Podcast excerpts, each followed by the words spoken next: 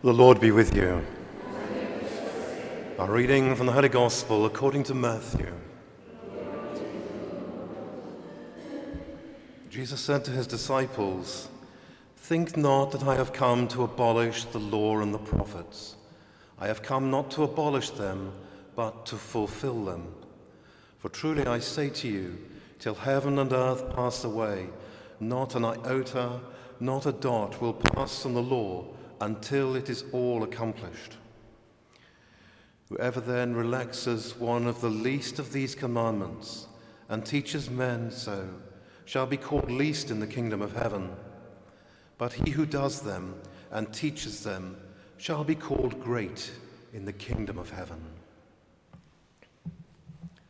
The Gospel of the Lord.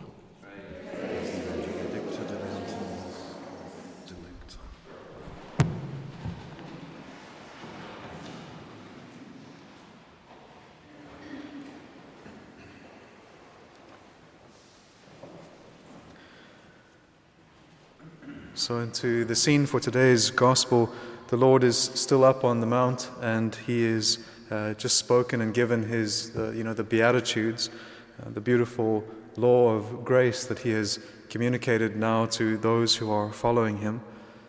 And he is also here going to correct an error that might be creeping into the minds of his disciples and his followers because he has so often been in conflict with the scribes and the Pharisees.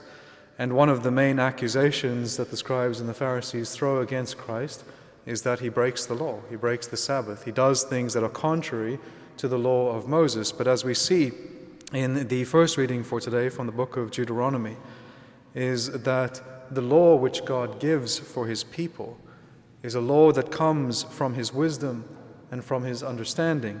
And it is that what happens when they follow that law that they are seen as a people of wisdom and understanding. And so the law comes from the very wisdom of God. And so you can understand how some people might have been scandalized at these accusations against Christ. Why does he seem or appear to break the law or work contrary to the law? And we know that he does not break the law. And so what has happened is whenever he meets the Pharisees and the scribes, he often throws out different corrections to them. One of the corrections that he throws out to them is that they elevate the lesser laws. There is a hierarchy of laws. There are laws which are more fundamental. Even the church's canon law has a fundamental principle that governs uh, throughout its interpretation and its application, which is the salvation of souls. That's the, that's the ultimate intention uh, behind the law.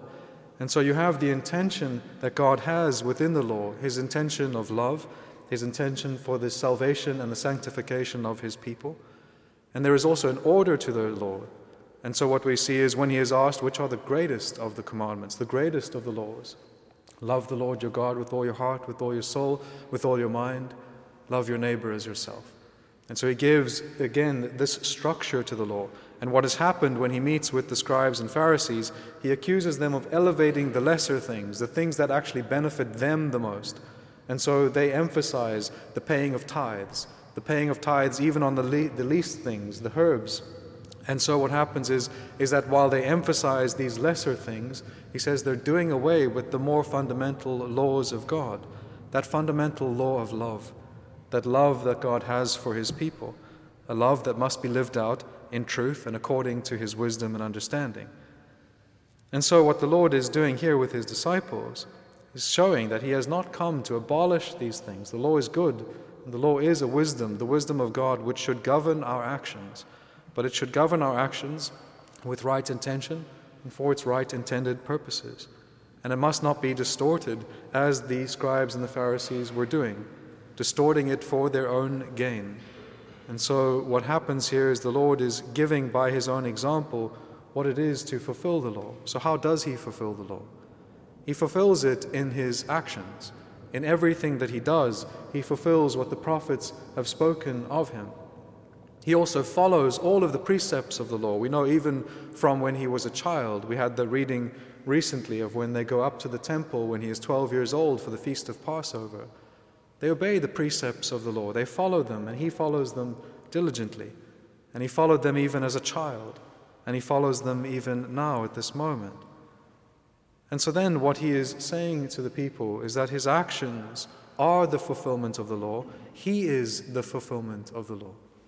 Everything that he does fulfills the law and fulfills it perfectly.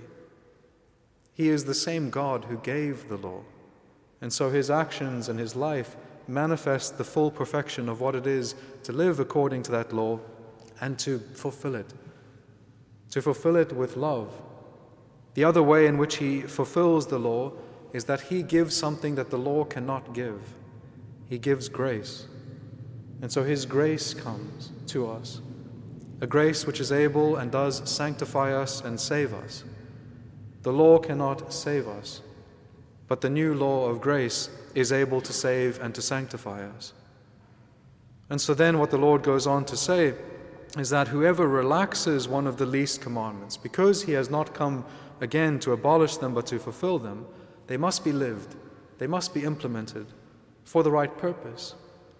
But the other accusation that he has against the scribes and the Pharisees is that they preach, but they do not do. And so, while they might emphasize all of these different aspects of the law, their preaching is undermined first and foremost by their own life. Their own life does not act according or fulfill in any way the law which they bind on the people, which the Lord says they bind as heavy burdens and do not even lift one finger to help them. And so, what he is saying here as well is that anyone who relaxes the least of these commandments and then teaches others to do so by their preaching or by their manner of life shall be called least in the kingdom of heaven. But whoever does them, so whoever actually fulfills them and teaches them, will be called great in the kingdom of heaven because they both understand the law, they teach the law, and they live the law and the prophets. And so also we are called in this season of Lent to turn back to the law of God, to turn back to the scripture, the prophets, and its fulfillment in Christ in the New Testament, and to imbibe, to drink in the scriptures and the word, so that we might understand them, so that we might live them, and teach them to others by our words and example, so that one day we might be called great in the kingdom of heaven. Amen.